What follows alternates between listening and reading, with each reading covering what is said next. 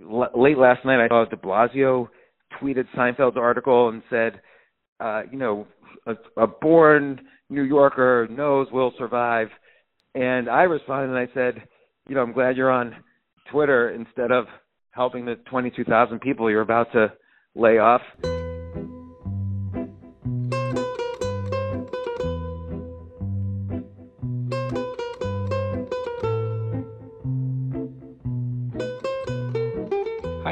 Welcome to a special episode of Tourist Information.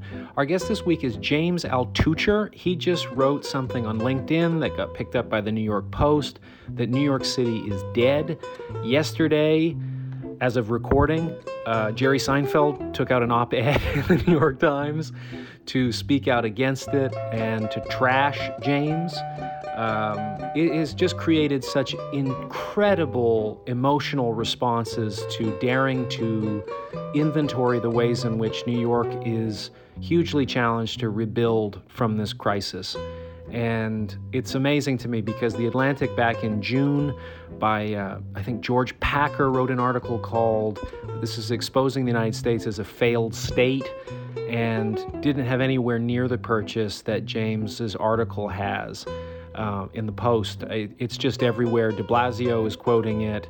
Um, it's it's started kind of a, a, global conversation about the impact of this on New York and and daring to detail the ways in which um, New York has been so perhaps um, irrevocably altered by this and damaged by this, and uh, it's created a lot of uncertainty. And I think that that more than anything is why this thing st- struck such a nerve. Human beings are profoundly allergic to feeling uncertain about things. And uh, so I talked to James as much about the reaction to this as the article itself. But I, I encourage you to read it. Read Seinfeld's response in the New York Times, where he doesn't really take any of James's arguments, but just trashes him ad hominem. But uh, we're looking at New York as a canary in the coal mine for the country at large dealing with this. And uh, James's piece um, just struck a nerve. And so I really wanted to talk to him. And uh, here's James Altucher.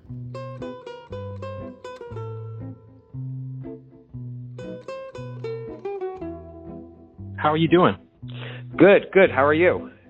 I'm good. I've just been reading a lot of the responses to your article. It's fascinating. It is. It's fascinating almost from so many points of view. Like not only a point of view about New York, but a point of view about. It's almost like an anthropological point of view. It's also yes. an interesting statement about this year and what's been happening and kind of the pent up anger that happens. You know, everybody sort of reverts to the a childlike version of themselves. And then it's also kind of interesting um, you know, just seeing how people are afraid and the different ways they take that fear out, and I, and I underestimated that, unfortunately, or or fortunately, I don't know. Well, well, so I, I want to get to the Seinfeld thing first, but yes. I would I would like to know what has been the response to this. You write a post on LinkedIn, and the post takes it. I saw you were on Fox News, but but you tell me what has happened after you put this out on on LinkedIn that New York City is dead? Right. So, um, how about I give uh, like a thirty thousand point of view, then a ten thousand feet point of view, and sure. then where we're at. So, thirty thousand foot point of view is that I kept seeing more and more issues. And by the way, I wasn't seeing them as an observer, or I mean, or as as a, a disinterested observer. I was seeing them as, you know, I live in New York City. I have five kids. My kids go to school in New York City. I own a storefront business in New York City. I also participated in, you know, a lot of discussions about with other small businesses in my area and how to keep afloat and how to support each other. And, you know, I was I've been heavily involved in the community. And, you know, from from the beginning, uh from March we we didn't leave. We were there through you know, let's say the the bulk of the you know coronavirus and the BLM protests and um and again seeing you know various businesses to our dismay uh, fail even before the lockdowns were over. And so I was not just a disinterested observer, I was really an active participant and I was seeing things on the ground that were disturbing. And it was also disturbing to me that I felt when I was talking to other people that nobody else was seeing what I was seeing. And I shouldn't say nobody else, but a lot of my friends or a lot of people I knew just had simply left New York and didn't really know what was going on. So everybody, a lot of people left in March, and and I felt like you can't really be. We're not going to solve the city's problems if we're in denial about the issues. And a lot of people were seeing random issues like, oh, okay, some restaurants might go out of business, but you know, New York's got great. We'll we'll hold on. And you know, some people may have left, but they didn't really belong in New York anyway. And some companies are going remote, but once there's a vaccine, every company's going to want to go back. People want to be around each other, and uh, you know, yeah, commercial real estate will take a hit, but the Chinese will come in and buy all the buildings. So sure. People were sort of in this um, kind of I don't know what kind of cognitive bias it is, but it felt very biasy, if to to, to make up a word. And so I I I decided to just write an article, kind of interweaving. You know, I'm not a reporter, so I just I, I'm a writer, so I, I wanted to interweave my own personal story with New York.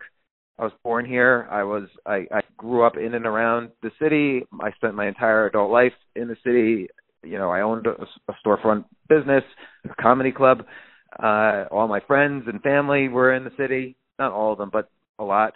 And uh, and at the same time, there's real issues like I was seeing restaurants that I loved that were boarded up, which it wasn't like, oh, poor me, I can't eat out Chinese food at my favorite place. It was like poor the people who had a Chinese restaurant for 30 years and poor mm. all their employees and how many other restaurants are out of business. And when I did some digging, I saw that there were already thousands of restaurants in New York City out of business.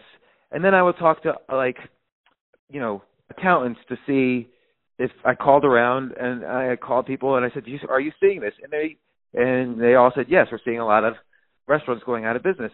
And you know, and I would get varying opinions, like, "Oh, well, you know, when rest- one restaurant goes out of business, another person will think, "Oh, now's the time to start a restaurant in New York." But I wasn't talking to anybody who wanted to start a business in New York. Like that seemed ridiculous. Like nobody was waking up and saying, "Boy, today's the day I make my dreams come true and I start a pizza restaurant in in downtown New York or midtown New York or whatever. Like nobody was saying that. And then you go to midtown New York and even though the offices are technically open now in this phase of the the pandemic, midtown was empty. And people will say, "Well, midtown Manhattan is not New York City." The problem is there's a couple million people who go to midtown Manhattan every day to make a living and to work. And I'm not just talking about the employees on the 50th floor of the Time Life building, talking about the halal truck and the hot dog truck and you know the subway system and the buses and uh you know the the people who work at the magazine stands and yes all the employees now so so I looked into this so I looked into everything so on the restaurants turned out there's already thousands of restaurants permanently shut down in New York and maybe many more that we don't realize. So there's estimates of up to altogether there's 240,000 small businesses in New York City, and there's estimates that up to 80,000 small businesses in New York City will not ever reopen again. That's mm. an estimate. It's the Partnership for New York City. It made the estimate. I don't know who they are, but it was quoted in the New York Times and uh, and other places. I don't know. Eighty thousand seems like a big number, but even if it's ten thousand, fifteen thousand, which I'm I'm thinking we're already getting close to, that's a, an extremely big number. And then you see there's thirteen thousand, specifically thirteen thousand one hundred seventeen vacancies. Where CNBC recently reported that number, and that's an all-time high for New York City apartment vacancies, not office vacancies. Yeah. And then I was thinking to myself, well, okay, is that really a big number? You know, for a city of eight million people, but then I read um, and, and did the research. Uh, one out of four residents have not paid their rent I- since March. So there's going to be a lot more vacancies. Not to mention, there's 600,000 college students in New York City, and a lot of the colleges are remote now. So how many vacancies will there be in September by students who never came back? Certainly, all the international students are not coming back, and uh, there's going to be more apartment vacancies. 20,000, 30,000, I don't know. But if 13,000 was already an all-time high, that's pretty scary. Yeah. And and then you start looking at well, what's going on with these office buildings in Midtown? Why aren't they? Why isn't everybody back to work yet? You're supposed to be back at work. Well, it turns out two things, three things. One is some companies are moving out of New York City. Uh, uh, some companies are bankrupt. Some companies are remote. Uh, some buildings have capacity limitations, like only 25% full. Uh, and some, and so you say, okay, well, these companies, that's fine. You know, there's going to be a vaccine at some point, or this pandemic will blow over, and everybody will come back. But then I started think, talking to people, and everyone I spoke with said, "Oh, I'm doing more work than ever working from home. Like remote is actually much more productive for me." And a lot of people were saying that. And at the same time, companies have I always say companies have a good reason. This is true for everyone. People when they give a reason, they have a good reason and a real reason. And yet they always tell you the good reason which you can't argue with, but then the real reason you have to dig for. So mm. so the good reason a lot of companies were going remote was, "Oh, we're protecting people from coronavirus." And that's true. Uh, that is a very good reason. And and on top of it, companies don't yet understand what the liability issues are.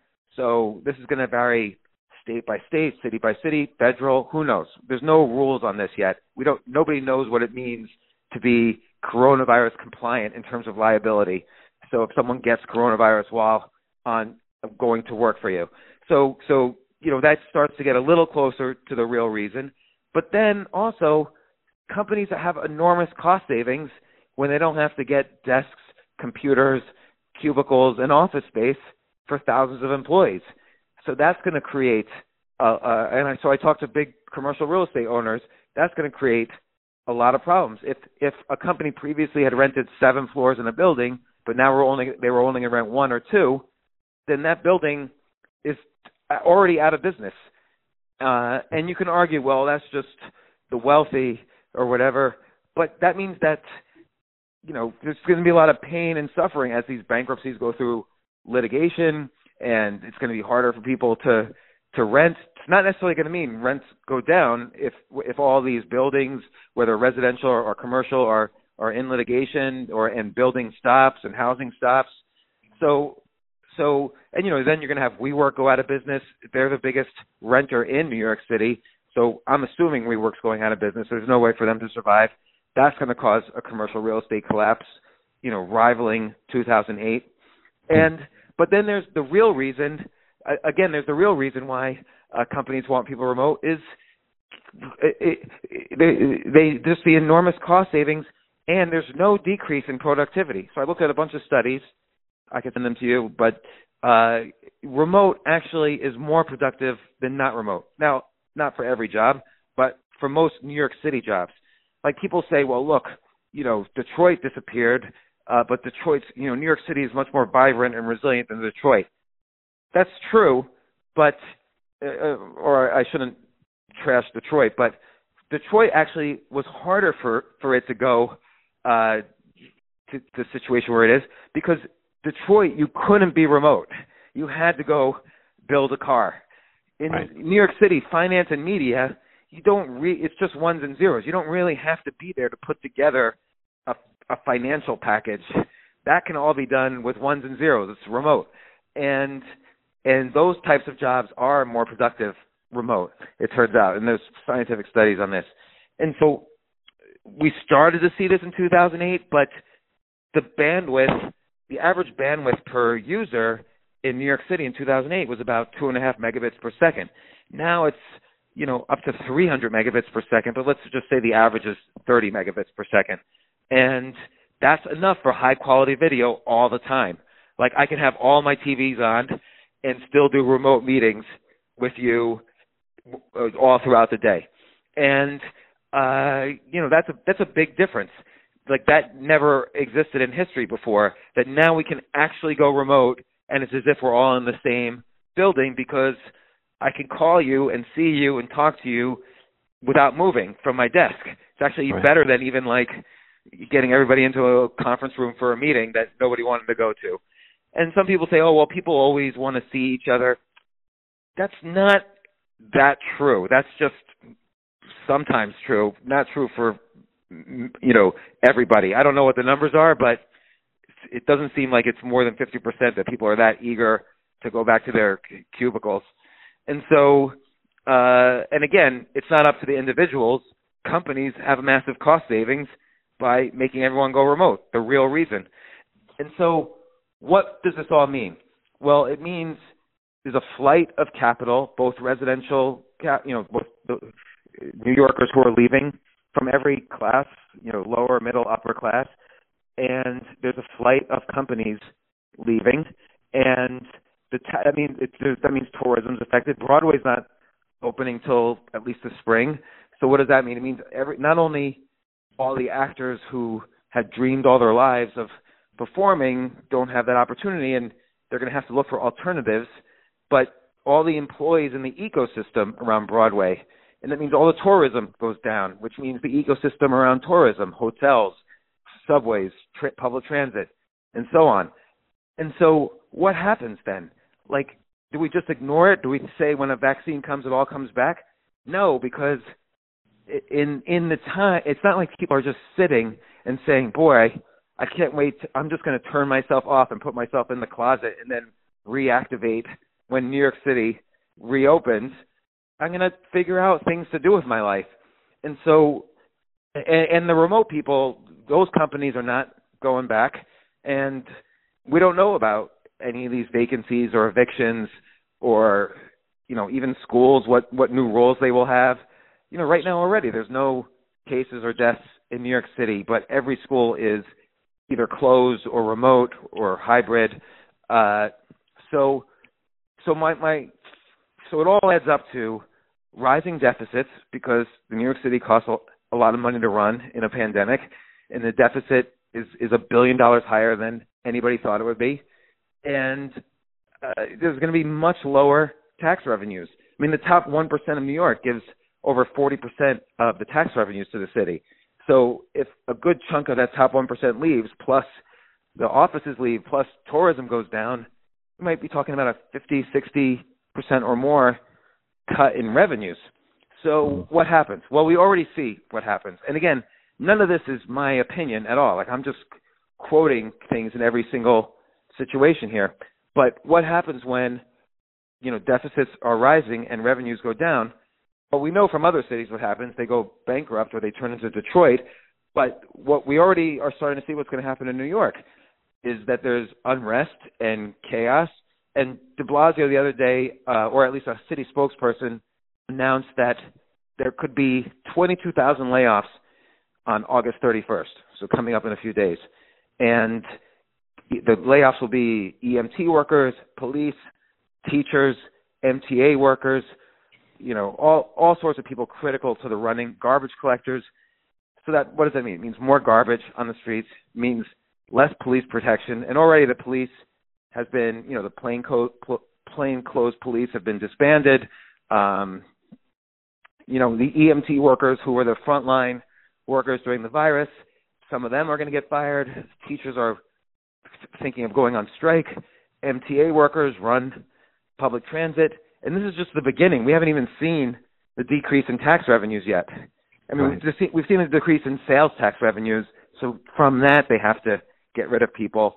But we haven't seen the full decrease in, you know, property tax and income tax revenues yet. And so this is not like an easy it's not like resilience or grit brings this back. This is a very financial issue and a very human one but grit doesn't doesn't bridge it.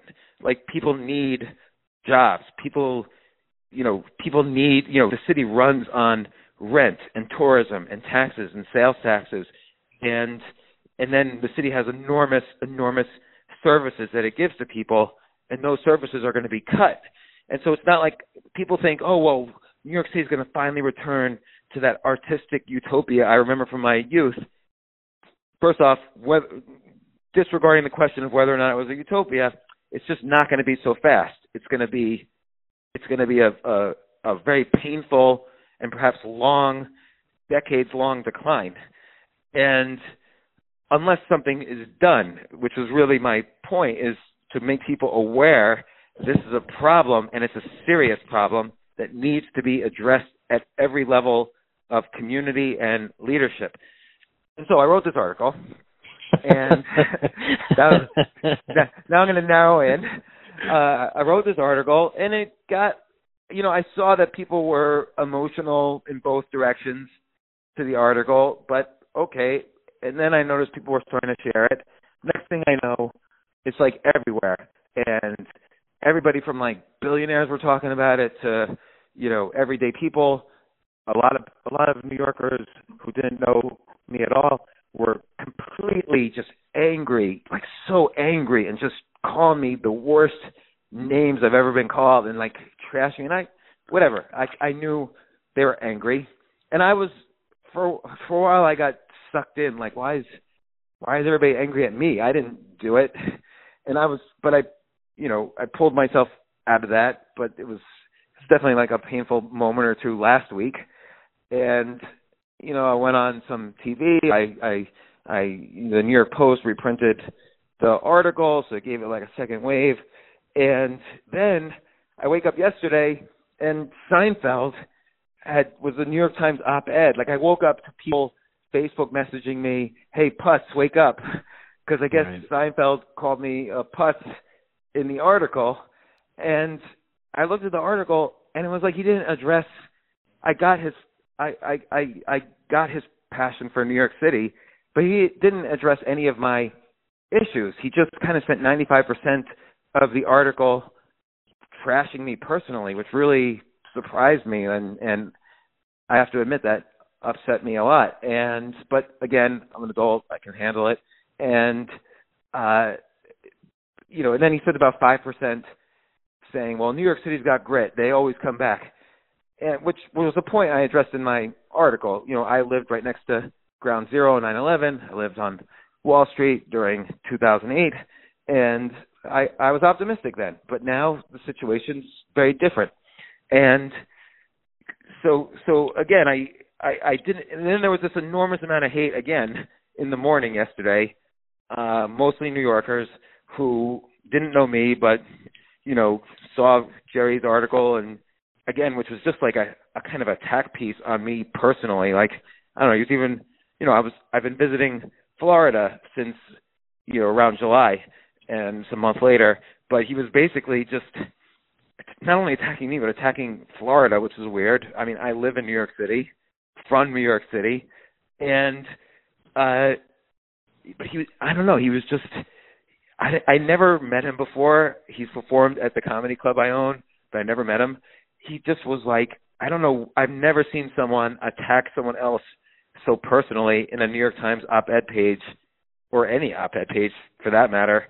And so I was getting like a lot of anger and again hate mail death threats you know you should be hung or whatever all sorts of things and uh you know or get you know get out good riddance get out of New York City and there's no point in responding to everybody like I'm not going anywhere. And but then so then I I I reached out to the New York Times. I said, "Can I write a rebuttal?" They never responded. The New York Post reached out and said, "You want to write a rebuttal?" I said, "Sure. Here it is." And so I kind of summarized my thoughts, uh, you know, in a little more uh, cleanly. And and then I think by the end of the day, most people were had kind of the tide had turned, and people were realizing, oh, Jerry's piece was just his personal attack, and James is making sense. We've got to deal with these issues. And you know, again, I've been involved in the community. Uh, next week, Eric Adams, the Brooklyn Borough President, who's also a candidate for mayor, is coming on my podcast. He's a good friend of mine. And uh, late last night, I saw De Blasio tweeted Seinfeld's article and said, uh, you know, a, a born New Yorker knows will survive and I responded and I said, you know, I'm glad you're on Twitter instead of helping the 22,000 people you're about to lay off. And, you know, that got some some play, and you know, and now I'm still thinking of solutions. Like again, I'm going to talk to mayoral candidates. Uh, I've been, you know, helping out local businesses since the beginning. I've been, um, I'm now kind of putting together a list of things I would do if I was in the city and losing my job, and you know, what should I think about next, and you know, so I'm I'm continuing thinking about what could be done as solutions, which was my whole point in the beginning, and that's where I'm at. Well, I mean, the parallel that that I came up with was you reminded me a lot, and the response to the Hebrew prophet Ezekiel that everything is burning, and and the response to a completely accurate breakdown of the horrors that are happening is get the fuck out of this city, asshole.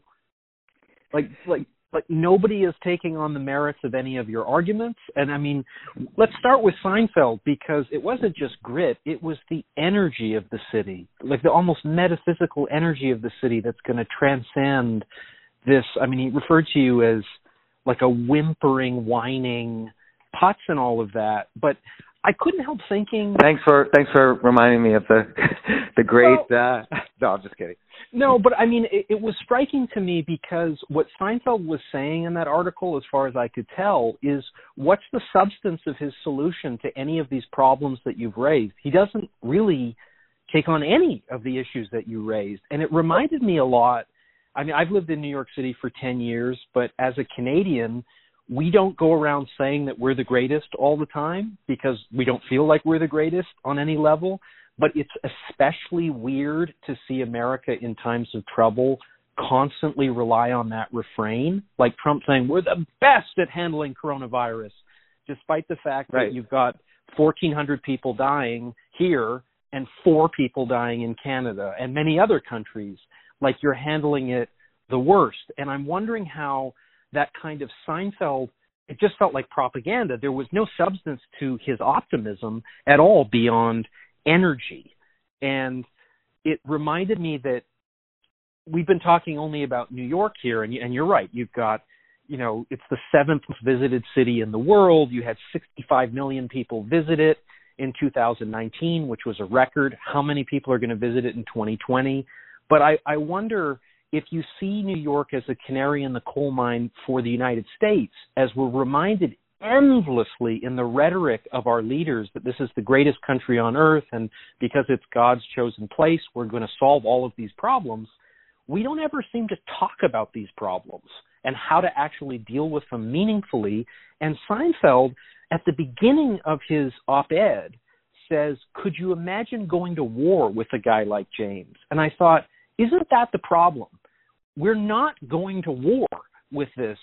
We're we're like in a marriage. Would you say that one of the partners saying look we have all of these problems dear that we need to deal with is somebody that you would never want to go to war with? Or would you say how 50 year marriages last is because we don't ignore problems and we try to meaningfully address them and solve them? But first we have to be honest about what these problems are.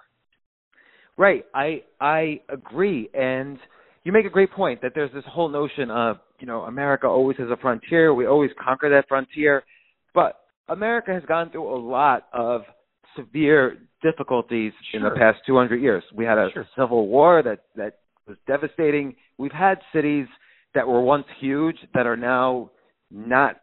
Nobody thinks of Scranton, Pennsylvania as a huge city. No one thinks of Baltimore as a huge city, or even Philadelphia is is a second tier city. That was the best, the biggest city in the U.S. for a while, I think, or one of the biggest.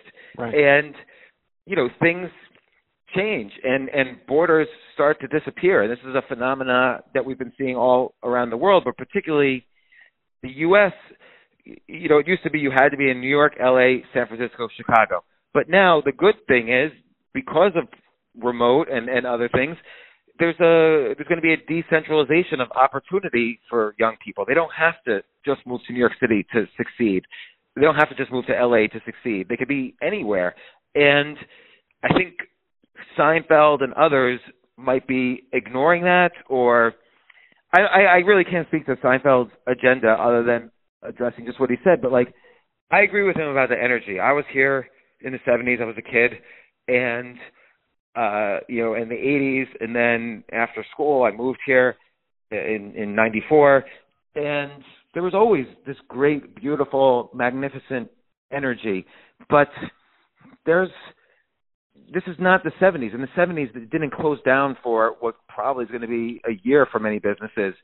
Uh, you know, the the the finance New York was always the financial capital of the world. You had to be here in the 70s, no matter what was happening in in on 42nd Street or other areas of town. You had to be in New York City for media, for advertising, for finance.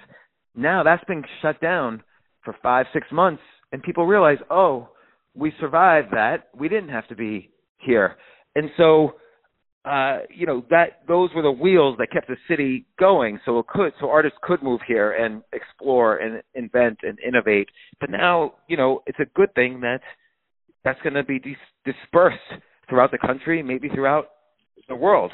Right. And you know, uh, uh, again, in Seinfeld, you know, from what I understand, he's he's in the Hamptons. He's been there since March. I that was told to me. I don't know that for sure, but uh, I'm not sure. I, I think what happened was is that, and this is what I respect, is that I think I probably scared people too much. Like some people can't just leave because they own real estate here, and I've been in that situation myself. In 9/11, I was going broke, and I I was I already had my apartment for sale, and then 9/11 happened. You know, Ground Zero was three or four blocks away. I couldn't. Obviously, it was a horrible day for much worse day for many people than me. For me, I couldn't sell my place, and I was scared. And if someone had written an article like this, I imagine that would have maybe even more made, made me even more panicked. I don't think I would have just taken it out on the writer unless unless he was lying or unless there was some egregious fact he was missing for some reason. But you know, Seinfeld didn't didn't point any of those facts out. He just well, well, but I just I just sorry to interrupt, but I mean I just want to say though that I mean we we are also all of these issues you're talking about with regard to New York, as you say, they're not opinions. You're not right. You're not editorializing about it. You're giving data that's reliable, and I just I just had this similar feeling that when I hear the rhetoric of of Biden and Trump trying to be our leader, where less than half the country even votes for our leaders for various reasons. That, yeah, or, or only eight percent voted for our mayor. Right, right, right, right. And there's a massive debt in New York right now. Uh, as you say, it's a billion dollars more than they thought it would be. But we're also in a country that now the national debt is $27 trillion. And when I hear from the two people running for president in November that this is the greatest country in the world, et cetera, it reminded me of that article that came out, I think, in April. I think maybe it was the Atlantic that was saying what we're seeing now is evidence of a failed state.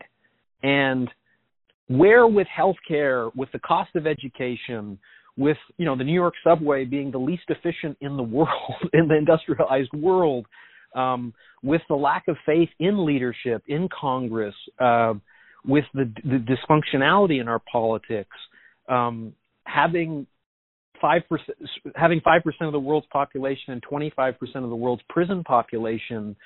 Is it that what you raised by offering empirical data is just a reminder that our fantasy of ourself is in such immense contrast to all of the data that is sort of out there about major metrics that support that we are doing so well. You know, like you know, that's a really fascinating point.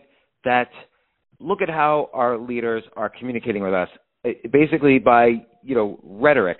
And so, what's rhetoric? It's basically kind of the the language of ideology as opposed to solutions and facts. It's like, don't worry, God will save us, or don't worry, um, capitalism will save us, or communism will save us, or you know we're going to suffer through hard times, but we're going to be great again. You know these are slogans and not solutions.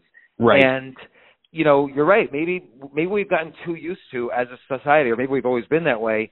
Um, maybe we've gotten too used to the idea of using rhetoric to communicate really important messages, like messages that affect everybody's life. And we're stuck in that. Like you look at these politicians and they're kind of they've kind of normalized lying. Like on on every side, they they they lie, and then when you point it out, they're like, "Oh, that's just politics." You know, you'll see what happens when blah blah blah. And I don't know if politics should be about lying, but you know, they that clearly they know the audience they're communicating to, and I'm not saying the U.S. voter population is is not intelligent, but it's just become this pattern of, you know, shorter and shorter. I mean, if you look at uh, the size of election coverage, the, the length of election coverage in the U.S. between 1960 and now, it's it's gone from minutes to seconds. And so, like Biden at a campaign said this, and it's like three words. Uh, and it used to be three minutes of coverage in 1960. And you know, so I wonder we just need clips like, make you know, America is this or whatever, or stop tyranny or stop this. And instead of dealing with actual issues, like I don't know, is there an infrastructure problem in New York?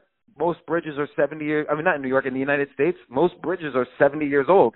The lifespan of a bridge might be 30 or 40 years. What's the issue? Is are, are do we actually are we a net producer of oil or are we you know what's going on with foreign relations like well one in five kids doesn't have enough food let alone yeah. the issues you're talking about one in five americans doesn't have enough food like these are third world conditions that we're right. talking and, about and, and and you know everybody would say a year ago oh well we can't pay for the trillion dollars that it would take to do X, Y, or Z. Let's say feed everybody or fix all the birds. We can't pay for that. Like, how are we going to pay for that? But it's not it's not socialist, ca- capitalist, or Marxist to say, okay, maybe a year ago I didn't even think maybe we couldn't pay for it, but clearly we just printed up two trillion dollars and probably more if you look at the Federal Reserve balance sheet, and nobody nobody was complaining then. It wasn't like, oh my gosh, we can't right. do this. We just did it and and and the world survived till now. We we printed up a trillion dollars in 2008 as well, or 2009, and the world survived. In fact, I talked to somebody from the Federal Reserve. I had Jim McKelvey, founder of Square and also deputy chairman of the St. Louis Fed. I had him on my podcast, and he said we could do this because there's overwhelming demand for the dollar around the world uh, so you you can borrow the money, and there is demand for it, and the interest rates are almost zero percent. So you're hardly paying back any money, and you're spread out over 30 years or however long these Treasury bills are. So turns out we can do it, and we could have done it a year ago, and we'll, we'll be able to do it next year. So you know, because the U.S. economy is by far the biggest economy, it's not it's neither capitalist or socialist to you know borrow money that's part of that's part of an economic system if you have strong credit. And you know some people would disagree. You know some people say you can't print money like it's a printing machine but that only looks at the supply side of the equation and not the demand side. Everybody around the world wants to convert their currencies to dollars so sure. that's lucky for us. So that keep actually the fed wants inflation up. And right now we're in a no one's admitting it, but we're in a deflationary, a massive deflationary spiral right now. And that's, as Warren Buffett has pointed out, that's a much more serious problem. We were only, in U.S. history, we've been in deflation only twice before, at least since 1900. Uh, in 2009, there was slight deflation. And in the Great Depression, there was deflation. 1932, there was deflation. That's a massive problem. That that was a hmm. period with 20% unemployment, which is kind of you know, analogous to what we're experiencing now. And we don't want to be in a deflationary cycle again. So the Fed is desperately trying to print up enough money to have inflation, but there's so much demand for the dollar they can't even inflate, and the economy's closed, so nobody's can buy things to inflate. So, uh, you know, and I know it's open in a lot of states, but it still feels has a feel of being closed. And yeah. you know, then everyone says, "Well, what's going on with the stock market? How come the stock market's disconnected from the economy. You know, there's all these millions of jobs gone. Why? How could the stock market be at all-time highs? Well, two reasons. One is the stock market index, and I don't want to get all wonky, but the stock market index is what's called market cap weighted. So the bigger companies have more influence on where the index goes. And so the five biggest companies, essentially Facebook, Amazon, Microsoft, you know, Netflix, whatever, uh, Apple, um, they're up huge on the year, And on average, the other 495 in the S&P 500, I believe, are down on the year or break even. And so it's really we're really being driven just by the best, most capitalized, most well-financed companies.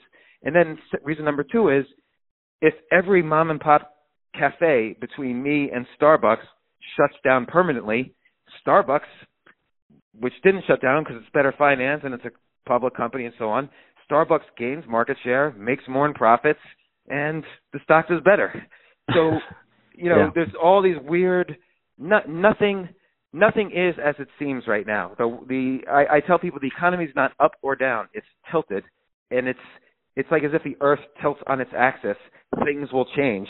The North Pole will change, and that's what's happened to the economy. But people want to people want to have a new normal or or even a new abnormal, and it's there's nothing now like what was before. It's just different, and we have to adjust as a society. Well, so so I mean, when you when you lay out these issues, and I saw there was a response by Ariama C. Long. Title uh, yeah. was "Who the fuck are you to tell me my city's dead?" and it was signed a native New Yorker, capital letters. Well, so are you. And Seinfeld's attack on you also is, as you said, mostly ad hominem, not really dealing with the substance of, of what you're addressing. And I, I wonder why you think it is that we're arguing over whether New York remains the greatest city in the world or has the greatest energy or America is the greatest country in the world instead of arguing with I think practical ways of addressing these problems to rebuild. What, like, yeah. Why is there so much dysfunction with what seems an obvious path forward that we can all agree we want to rebuild to move in a positive direction rather than this weird propaganda ideology debate? Yeah, that's a great question. And I mean, I guess I'd like to think I know, but I'm not. It could be what you said before. Like we we we're used to speaking in rhetoric now, and not in in real you know real terms that have influence that that can help and, people. And I just wanted to add, I mean, Seinfeld at the beginning of his op-ed said, like, described first getting his first apartment in New York City, and that when he went out to his car, his car had been towed or there was a ticket or something, but but symbolizing it was a shitty day. And then he still says, but I remember looking around knowing that I'd moved to the greatest place that I'd ever seen in my life where it's like again it's like reaffirming this propaganda that we hear that like that's enough of a solution that i'm in the greatest place that it will solve everything and yeah and and and let's also not forget he, he lived in la probably right after he wrote that he lived in la for 30 years right. and he, and right. now he and now the entire pandemic he's he's you know for someone who says he wouldn't want to go to war with me he's living in a you know, a, a thirty thousand square foot house with bodyguards and fifty Ferraris parked in the driveway. Like, you know, I don't know again why he had such vitriol in his piece. It really, you know, he's been like a hero of mine, and it it disappointed me. But again, neither here nor there. But um, do, do you do you think though on some level because I mean I've seen it also when people try to attack you, they mention that you were a hedge fund manager, that you're a part owner in a comedy club. Is it that people from his class, in a sense, shouldn't be talking this way? Like because you know Madonna from her bathtub in a forty million dollar apartment on the Upper East Side saying we're all New Yorkers, we're all in this together. It's like her being that out of touch with how many look the wildly disproportionate way that this is hitting people of color, um, poor people, um, essential workers. I mean, I have a lot of friends who are doormen in New York City where they have to leave their families and expose themselves to danger where they work, and people in their buildings, um, the upstairs dwellers, are reminding them how lucky they are to have a job. Like they have to have that every day on top of the risks that they're encountering with people infected living above them. Yeah, I mean, you're right. I I don't know why where we you know even the notion of a city. I mean, think about the dollar bill, right?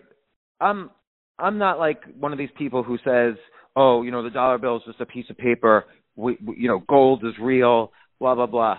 Uh, you know, so people call that fiat money when money is only valuable if you trust the government. Otherwise, it's a piece of paper. But that's the kind of currency we and almost every other government, or, or actually every other government in the world has. But but but think about why we trust that dollar. It is so loaded with mythology. There's a pyramid with an eye on it. There's in God we trust. There's George Washington, the father of our nation. So this one piece of paper, the the, the dollar bill, is just loaded with all this symbolism and and mythology and storytelling. To, so so we believe it. So so so if we don't believe in one story, we at least believe in in God we trust. And you know, again, what's happening in New York City? Oh, it's this fabled mythological city. Which, by the way, I love the city. It's made all my dreams come true. And you it's, make that clear in your piece. It's not as though you're shitting on the city or shitting on right. its energy.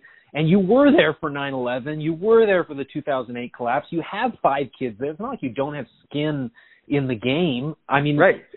So I I, I find it funny, like like that woman uh, Ariama C. Long makes the point. The only thing that died was convenience and complacency, which is a clear fuck you saying that you you're not representative of of New York. And I, I mean, I understand that the more people challenged with unemployment and everything, including me. I lost my job. I can't teach boxing there or do be a travel writer or cover sports. But but the idea of just not taking on the merits of your argument is what I find so interesting because when yeah. you're saying all all these apartments that can't be rented, that there's going to be no revenue, that there's already a massive deficit, the remote the the remote workers and everything. I don't hear anybody really addressing how to bring this back, or that unemployment, like the six hundred dollars a week, has been gone. Twenty five percent of people haven't paid their rent. That's not just convenience and complacency that that has been removed. There's a huge amount of stuff that is may never bounce back. That's not being talked about what we need to focus on is the positive and the energy and, and how New York is is amazing and wonderful. It just seems kind of crazy to me. Yeah, and and and look, uh, I don't know even know as you like I mentioned in the my original article what I had been through. Clearly, living four blocks from ground zero was not about convenience for for me. Not only no. that, I didn't mention, and I never really mentioned. I was in the World Trade Center, you know, that day, that morning, and uh but you know i don't mention it because again a lot of people had it a lot worse and i don't try sure. to um rub people in it but i still have my my own new york city stories like i've been and i don't expect her to read all my writing or know all my story but i've gone broke in this city many times where i've had to start from scratch and struggle like like like everyone it's not like i come from some privileged class i paid my way through college came here with nothing, and and so on. Similar to a young man named Jerry Seinfeld in the 70s. So, uh, you know, and then her her article I think closed with or the editor's note was, you know, Hope James, you know, jumps in the ocean with a lifesaver made out of lead. So here's an article in a newspaper, basically wishing I was dead. Yeah, and I mean Seinfeld made the same point. The only thing that the only thing that was really lost is you. Your it's your problem. It's not our problem. It's all you. All of these issues you point out, none of them are real. It's all about you. Yeah, Where, so I don't really understand why I I was upset by that kind of mythology that rose around my article because that wasn't yeah. and and I think I was pretty clear in writing the article. Like I start off saying I love the city and uh, I don't know which part didn't translate, but you know, again, like I said, by the end of the day, yesterday when I wrote my rebuttal to Seinfeld's piece, that I think people understood. Okay, I'm just I'm making logical sense, and this guy just viciously attacked me. I don't. I, I understand actually why other people did because they're scared. I don't really understand why Jerry Seinfeld did. He's not scared. I don't know what he is. I don't know what his agenda was it disturbs me that someone like him had some agenda. But uh, you know, you, I understand you, where these other people are coming from. They're scared, and I would be scared too.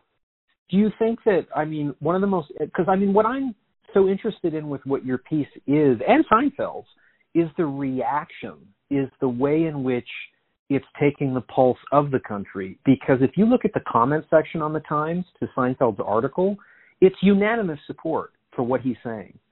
Hmm. It's just I'm from London. I visited New York. You're absolutely right. The energy here is incredible.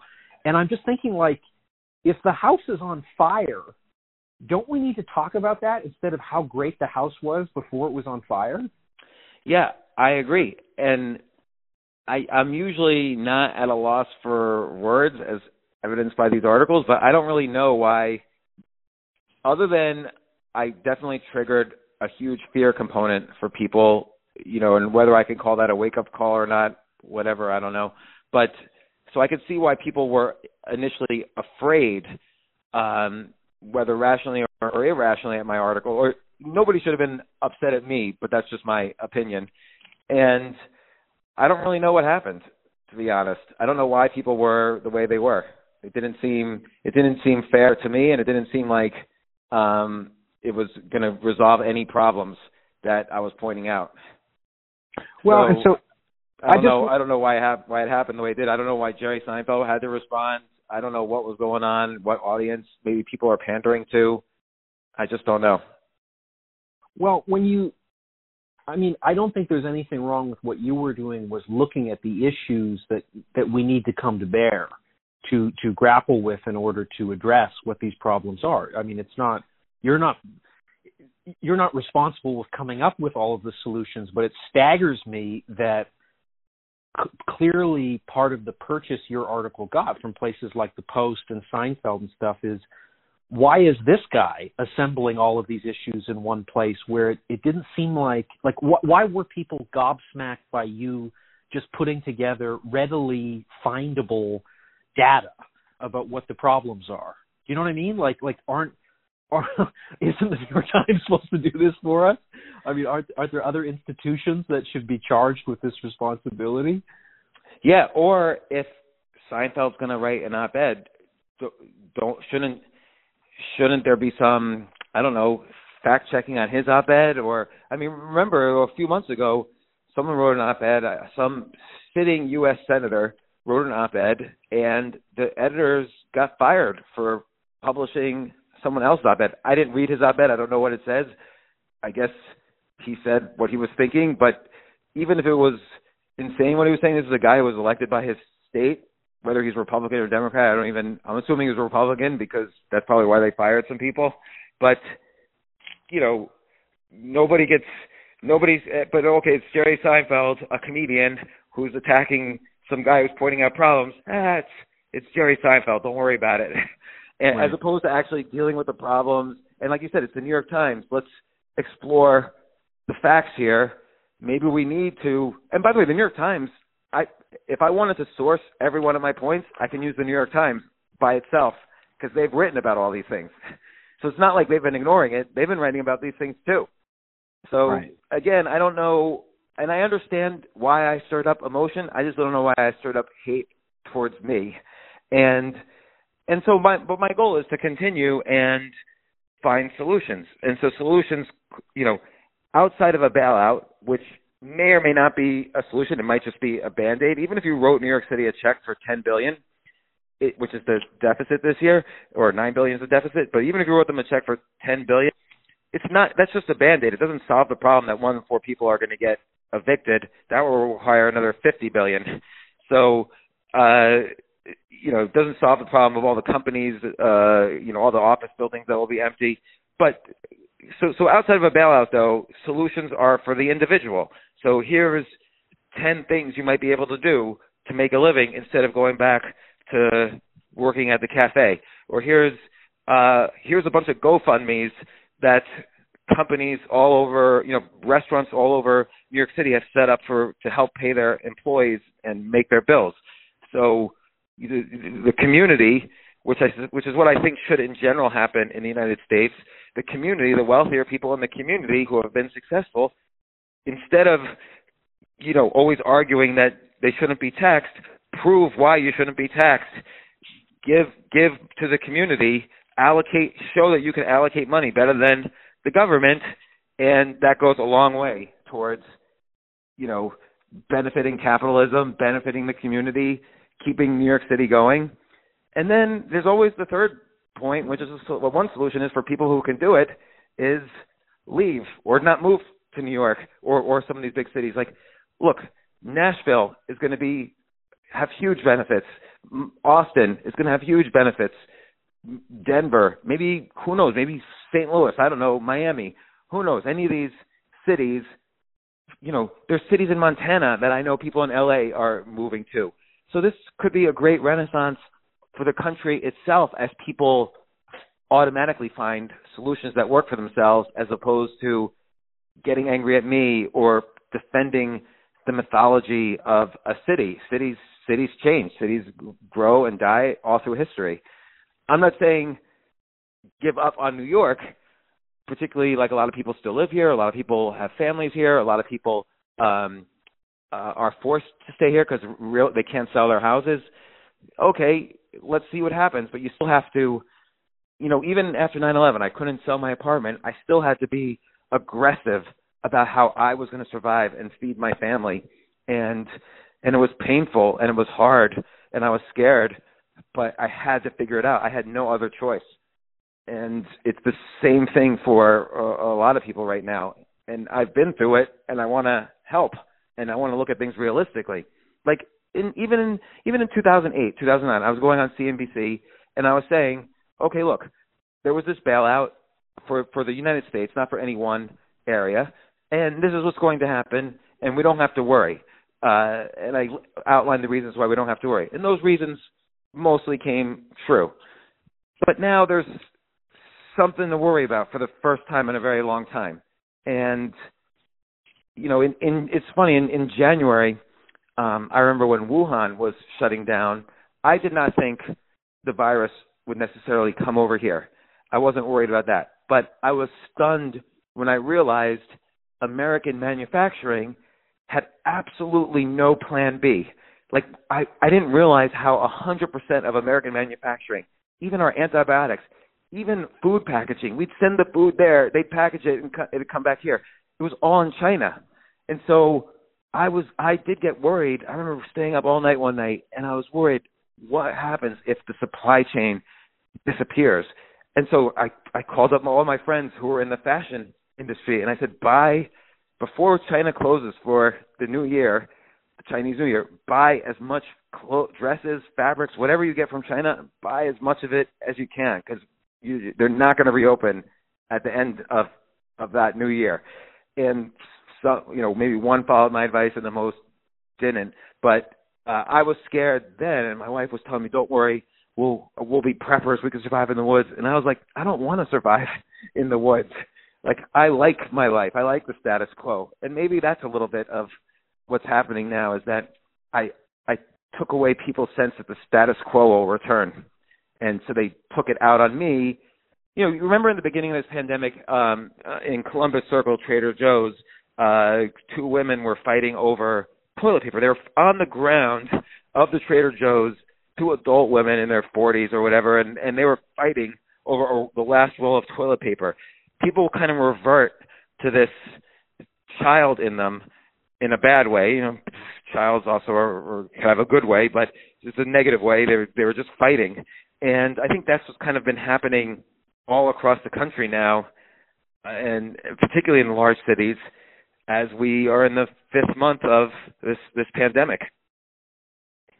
Do you do you think? I mean, I a lot of the the work I've done has been looking at comparing uh, a decade of traveling to Cuba to the United States, and I always found it fascinating that when the Soviet Union cut out their funding in Cuba and suddenly they were in economic freefall, everybody around the world, especially the United States, just laughed at communism, the idea that communism could solve anything.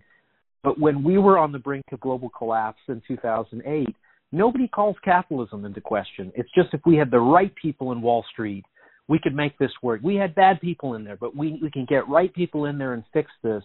And I remember there was a philosopher, Slavoj Žižek, who said, Isn't it interesting that we look at quote unquote true believers of communism and say they've drunk the Kool Aid, but anybody who believes in capitalism will accept the world blowing up before we question even modest reforms of our system. And I, I wonder, like, it just seems crazy to me that New York, being as wealthy as it is, still feels like the epidemics of, of homelessness, um, how much people pay with their rent, um, you know, third world conditions around a lot of that city. Like it's an incredible upstairs downstairs society uh, of people where I mean just just like the low income housing and and there's so many issues. And I just wonder when we're doing so well economically people have so much money. You, we're going to have the first Bezos is going to be a trillionaire I think they said in 7 years or something. Why are we always on the brink like why can we not do anything like when we have well, so much you know, money to do it it's a great point like and Nassim Taleb in his book Anti-Fragile and and by the way Nassim Taleb I love his books, not for the books, but for the titles. Because once you read the title, you never have to actually read the book. Like, right. you know, anti-fragile, uh, or, you know, fragility means you hit something, it breaks. Resilient means you hit something, it comes back. Anti-fragility means you hit something, it comes back stronger. Sure. And so clearly, the U.S. was not even resilient. The average American had $400 savings in the bank. The average restaurant exactly, had, had exactly. 16 days of cash on hand. And isn't it funny? Just, just I knew this in March. In March on my podcast, I said if we're if this lockdown goes past April 15th, and I'm not saying whether it should or shouldn't. I wasn't making a medical opinion. I'm just saying there's going to be economic unrest, and we don't. It's going to be unpredictable after that, and that's essentially what what happened. We were anti-fragile. You, we couldn't. It just took two months, and our entire economy. I mean, 55 million people ultimately applied for unemployment insurance at some point. Right. It's more right. than one out of three workers. So we were so fragile. It's it's scary. But to your point on capitalism, I don't I don't know the answer because you know let's take capitalism versus Marxism. Both are like extreme pure theories, and you know some people argue China is more capitalist than us, or we're getting more and more socialist. So there's a spectrum. And so, so, but let's let's take a step back and say, well, what what does capitalism mean in America? Why has America succeeded? It's because of innovationism. Like we have basically innovated everything from, you know, the entire industrial revolution started between, let's say, England and the U.S., but but then mostly the U.S. and you know all the way from the steam engine to the fastest computers to rocket ships to nuclear energy to everything. So we innovated, and each innovation created massive industries. You know, let's say from let's say from 1900 to 1970, we innovated so much in transportation, in moving things faster, that created millions and millions of jobs. And, and created... I and, I want to be clear, I'm not in opposition to capitalism. I'm just saying it's really fascinating to me that when I lived in New York for 10 years and we have the worst subway system in the industrialized world, and I'm walking around Park Avenue and it's like, there's the Koch brothers, the, you know, the billionaires yeah. everywhere. How the moment I go to Madrid or Paris or any European major city, it's 10 times more efficient and reliable. And I'm like, how do we not have the money to deal with this? How is there always a massive deficit? How how have we why are we always on the brink brink of bankruptcy and, and yeah. as a country as i say i mean 27 trillion dollar deficit i thought it's the greatest economy that's ever been produced like i'm wondering how americans are internalizing the such glaring egregious contradictions of reality versus rhetoric right i i agree and i i wonder i mean part of that deficit spending is you know perhaps for services that were ne- not needed, like uh, you know the military. You know, we're in our military is in 150 different countries. You know, and we've been supporting that. You know, and how many wars have we been in that have been mistakes? It almost seems like since 1945, everyone agrees every single military adventure in the U.S. has been a mistake. And uh, you know, what are we doing? It's cost trillions. How many? How, how many? A hundred trillion dollars maybe to have the military in, in 150 countries and war after war. We've been in war constantly since since the country was born, And, which, which, which, if we use that same money, we would have a universal basic income. We'd have free tuition for school. We would have health care right. for everybody. It's right. I mean, it, all the money is there to do it. Right, exactly. Like look at look at Canada. They're they're not. You know, they don't even. I I don't even know if they have an army. I could probably push their army all you know over with one hand. Like James, James eighteen twelve. You invaded us. Uh, yeah, won. so you yeah, we won and we that means our army defends defends you guys now. God damn it. And, but but look, they have who knows if it's the best or or the worst, like the people argue, but they have health care, they have education, they have grants for artists, you know, they have relatively peaceful, nobody around the world hates them or nukes them or anything eh, or wants to knock their buildings down and all we've done is created bad will around the country and in had sent off 18 year olds to kill other 18 year olds. And then people argue with me on that, like, well, you know, patriotism. Yeah, why are we? I don't want to send my 18 year olds to kill other 18 year olds. There's no, no excuse for that ever. I, I was actually talking to the Libertarian candidate for president, and I asked her, what war do you think was justified? And I thought she was going to say the Civil War, in which case I don't have an argument. She said, well, maybe the Revolutionary War. And I'm like, no, why did we need to? Canada left England bloodlessly. You know, Australia left England. Why did we need to, you know, kill a bunch of kids to save a bunch of Boston merchants? And you know, and then England got rid of slavery in 1831. So maybe our slaves would have been freed earlier if we stayed with England. And you know, I was just making playing the devil's advocate, but uh you know all these things that we hold to religious veneration almost these stories of our our growth and our birth and and then New York City and so on they're just stories and and you know it's like George Washington chopping down the cherry tree or I won't tell a lie and sure.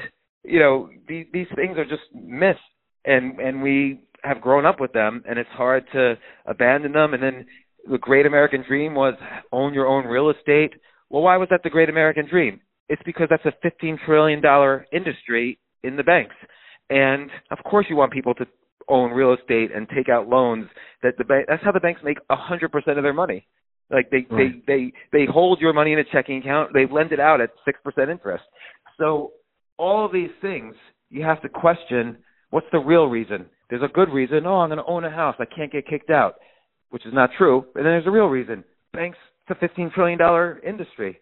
So, uh, you know, boiling this all down to New York, again, it gets down to how do we clear away the myths and the, you know, this is my New York. I'm not going to let someone tell me, blah, he should die instead, or I can't go to war with this guy. I'm going to, even though I'm in my 80 bedroom house with 50 Ferraris and bodyguards all around, I'm not going to go to war with some guy who left his apartment when people were trying to break into it. like right. uh so yeah, I don't I I think there does need to be um a sense that real solutions and real problems need to be identified and people need to to work on their biases perhaps or individually each one of us can do what we can whether it's through writing or podcasts or developing solutions or working with leaders or bailing out and and try to solve problems and ignore kind of the hatred that might come your way occasionally. And then and then along the way rethinking the system because there's certainly flaws. Like you know, there's the more power you give authority, you don't know if they're smart uh, at everything. Like the the leaders of the country have to be smart at like everything from the environment to the economy to law enforcement to education nobody is is that smart. And so what we see is a failure of every institution. And I'm not even saying this in this anarchist way. It's just there's got to be, you know, like at the beginning of this pandemic, in early March, people were already staying home. I wasn't letting my kids to school anyway. I was staying home and having business meetings remote before the lockdowns.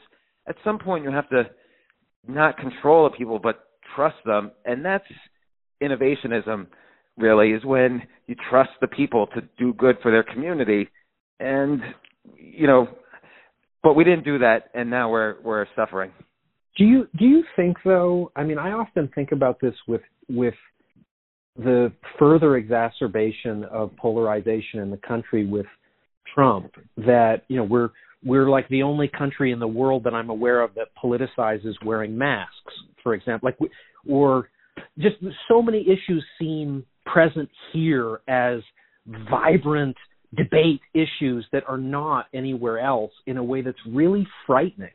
And I wonder with Trump and like this election, I don't know, I haven't heard any solutions that Biden really has to address this stuff, but do you see when myth meets reality and the results are catastrophic like like i mean the initial stuff of trump dismissing the virus politicizing masks saying it's a conspiracy on the left to go after his great economy and stuff like that do you think that we learn from that and say he should be held accountable for this we need somebody who's more responsible who wants to take on the issues be honest about them be the grown up in the room to tackle them? Or do you think that there are people waiting in the wings who learn from Trump and will get a competent version of Trump that seems even more frightening to me? Uh, you know what I mean? Like, I just in the sense of is is your approach something that people will take on, or is it just is it like Galileo saying like, no, everything that's in the Bible that's out there, I'm looking through technology that debunks all of this stuff, and they throw him in jail. And it's not because right. he's wrong; it's because he's right. Right, and they they even largely knew he was right. Like he wasn't the first to say what he was saying. Sure, it's just sure. he was the most. It, but it took another hundred years, let's say, before it was common, you know, scientific knowledge.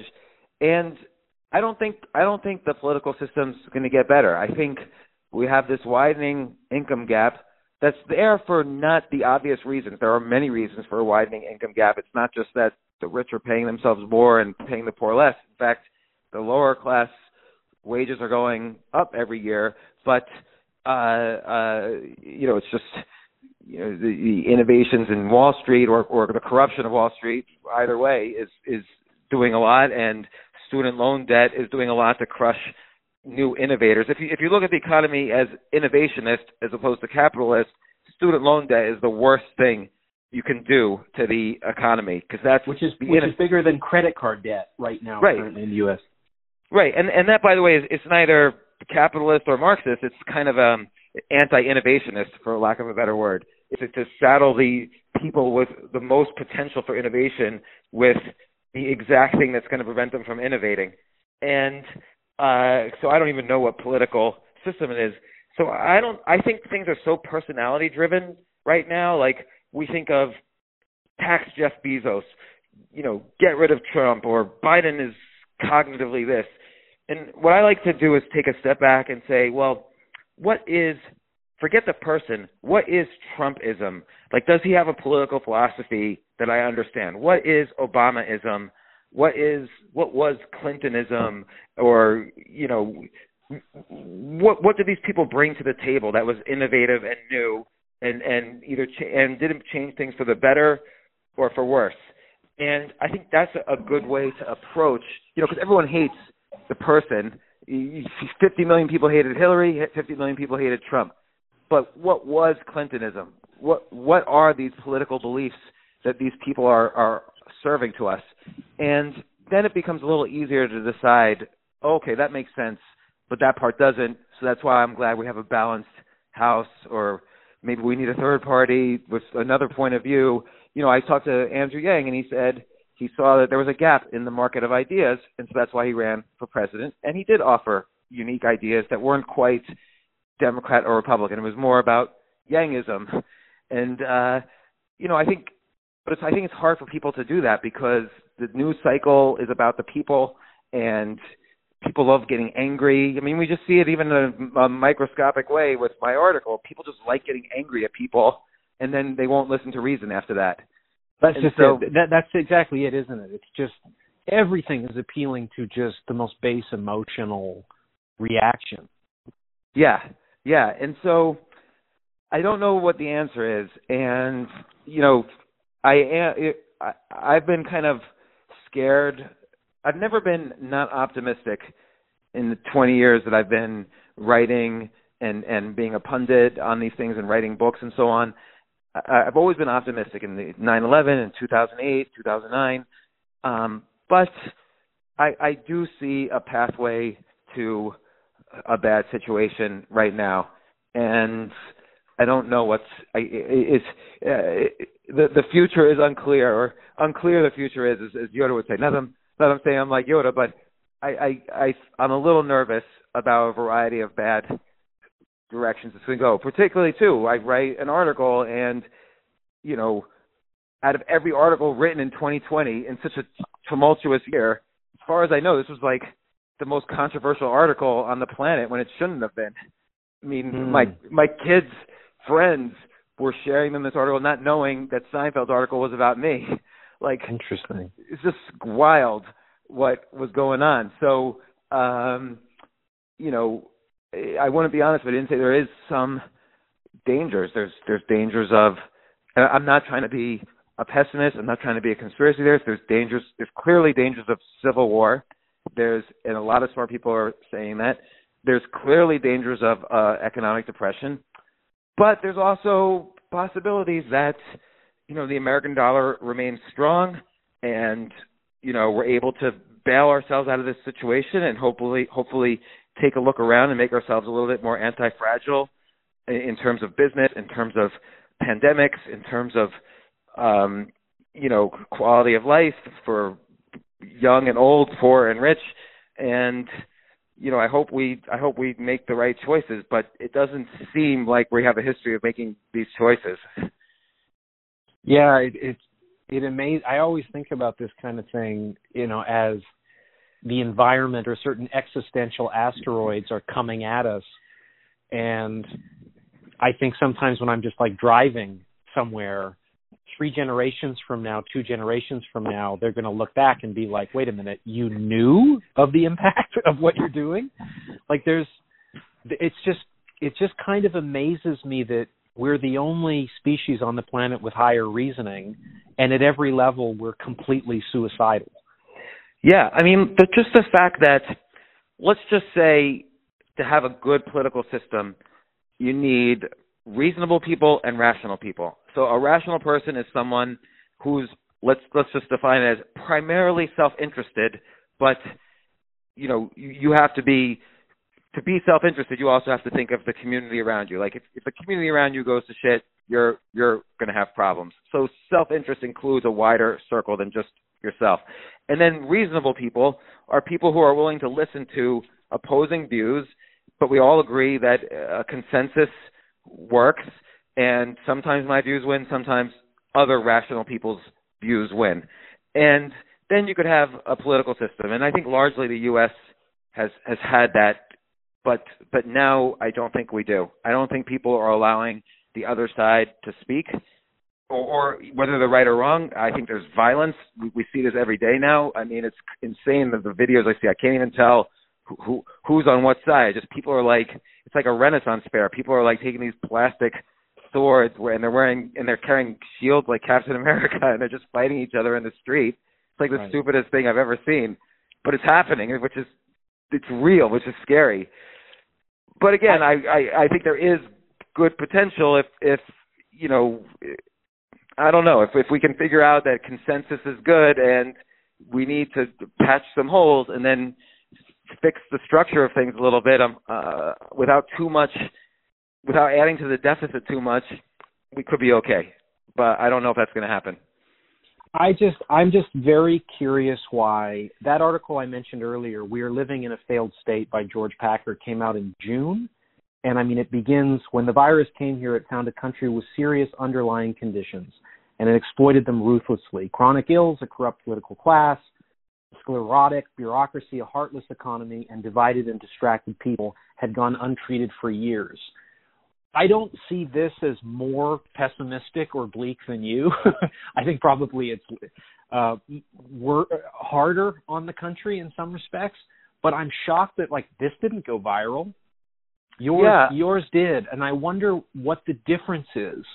Maybe because I told a, a a personal story you know, I told my own, I interwove it with my own experiences and, you know, and my my own love for the city, which made it emotional somehow. But so it added to this emotional charge, and people kind of forgot the source of that emotional charge and lashed lashed it against me. I don't I don't know because that guy probably wrote I haven't seen it, but I, maybe he wrote one more academic style paper, which usually doesn't you know get emotions riled up. Whereas I got people. I mean, I began it and ended it in a very emotional way. You know, I ended it in a very sad way. So I was surprised when I first published it. I was surprised how many people wrote, "Oh my gosh, this is so sad." I didn't. That was a that reaction surprised me. I didn't. It was sad for me, but I didn't think it would make everybody sad and then that sadness people don't like being sad, so that sadness turned to anger towards me.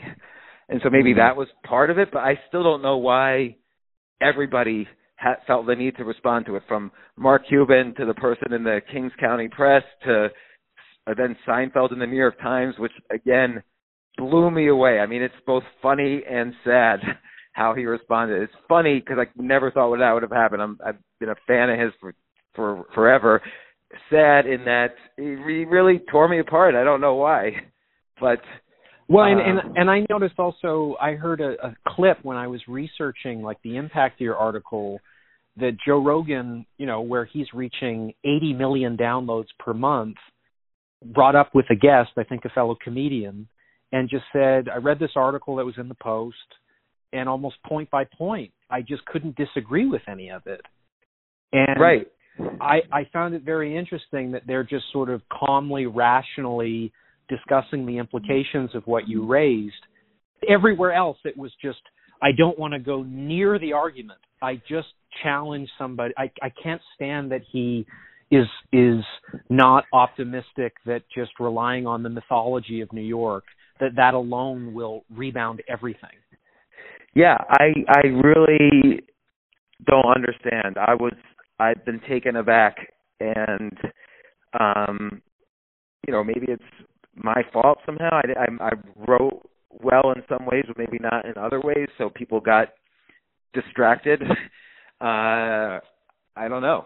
Um, again, I think I probably touched. I certainly touched a nerve, and it might have been related to people's again their attachment to the mythology around the city that it can never do wrong, and so we don't have to repair what's wrong or maybe I people have real estate and they're afraid of going bankrupt, and maybe I hurt a lot of those people, or maybe people who have jobs, and I'm saying those jobs might be going away, which is true. Other people are saying it. I'm just quoting them. I don't know what it was. I mean, I for for me, what made it sound different, and I, I think it was honest, and I think I agreed with your assessment personally, was when you're comparing it to these other touchstones that we've always come back. And you said, well, we've never experienced anything like this before. I was here for 9 11, I was here for the 2008 recession. Where, when has the city been shut down for five months? Where, how are these jobs going to come back? How is anything going to recover from this? We just, and you admitted, I don't know. And I think yeah. you saying that it was unprecedented was really not what people wanted to hear. Right, and particularly like with my usual audience, and again, most of the people who read this weren't my usual audience. They expect me to have, oh, I'll keep reading this, and there's a payoff at the end. It's going to be some solution at the end or some ray of hope. Yeah. But since I'm confused for the first time on this type of issue, I really don't know. Like things have to happen, or this is, you know, sometimes I write stuff where I'm negative on things. Like uh, let's say I say in many situations people shouldn't own a home, for instance, or whatever. Uh, people get upset at me, uh, particularly if they own a home because they have a big, um, you know, sunken cost fallacy, a big cognitive bias, and so it could be people who lived in New York or had some experience with New York just got triggered by some cognitive bias, and they didn't have that that ray of hope that I usually have at the end other than if you don't live in New York, you're probably glad after you read my article. Hmm. And you know, the other thing too is it seems to me, especially for Americans, but I mean, it's a very much a human condition, that the thing we're most afraid of is just uncertainty. And that's what I came yes. away with from your article was I'm really uncertain of where we're headed. It's a really uncertain future. And, uh, you know, I remember as a little kid, watching professional wrestling, and it feels like America has become professional wrestling now. All the theater seems straight out of Vince McMahon's imagination. The one emotion you almost never get in wrestling is confusion. Nobody is ever confused. Yeah, you know it's funny because you know obviously I'm a, I'm a fan of your um book on chess, uh, the Grandmaster about about Magnus Carlsen, and in chess also there's no confusion. It's it's a game of perfect information. At yeah. any given point, two different people look at a position. They might have different skill at looking at the position, but they every human being on the planet can has all the information on that can, can come up with the same decisions. Like there's no hidden information. It's perfect information. And so actually that makes chess not the best analogy for life where there's so much hidden information. And uh you know, I always compare chess and poker, which is there's a lot of hidden information. You don't know what the other person's cards are. And Chaos. yeah, so you know, in boxing boxing's very similar to chess. I mean, there's a little bit more hidden, but you kind of know at any given point, you know, what someone should probably do, and you know, given the given the weight and size of a person, what's probably going to happen. You know, you have to really work hard to find a good match between two people, and which is which is the whole secret of the boxing industry, I would think. And Sure. like you can't put a heavyweight against a lightweight. You know what's going to happen. It's Um, all if put- matchmaking. It's all Yeah. matchmaking. yeah, and so and they they even know when some when two people are close, they know what will be an exciting match, and you know, but they probably also have a pretty good idea who's going to win. Uh, so I, I, I used to I used to be really uh, interested in boxing as well. I used to work at HBO and used to um, go to all the boxing matches, and I did HBO's boxing website, and uh, so for a while I was going to everything. But um, yeah, now we're in a we have more uncertainty than than ever really, which means in poker you usually fold the hand, or you at least take a step back and assess where you are, and don't assume anything, and you know you look around and you you see what what has to be different. Does my play have to be different? Am I playing against a type of table that i've ever played against before? You know, you you, you have to you have to assess the context and and and reevaluate how you behave going forward. And I think maybe that is what's confusing people. Look, the mar- stock market goes up or down in the short term, not based on the economy, but based on the level of uncertainty in the economy. March 23rd, when the market was at its low, was when um, the Congress didn't pass the stimulus bill. The next day, they came to an agreement to pass the stimulus bill. The market's been going up ever since. So that had nothing to do with the economy. It just had to do with certainty or uncertainty about two trillion dollars being given to the economy. So uh, it's a good point about uncertainty. That's what really directs short-term and medium-term emotions and behavior. Yeah, it just seemed like you triggered an, an allergic reaction that explains why more people in this country believe in angels than climate change. Because I don't, I want certainty, I want comfort, and Yeah. the article did not comfort people. But it, but I think precisely because it was very well reasoned and argued, and uh, I've been just fascinated by the reaction to it. So I, I really appreciate your time today to talk about Oh. it. Thanks so much. Oh, no problem. This is this is a great interview, and um, look, I hope we can get together and and keep talking at some point. Um, I yeah. really appreciate your time. This was a lot of fun. Thank you. yeah, same here. Thank you, Jonathan. Bye. All right. Bye bye.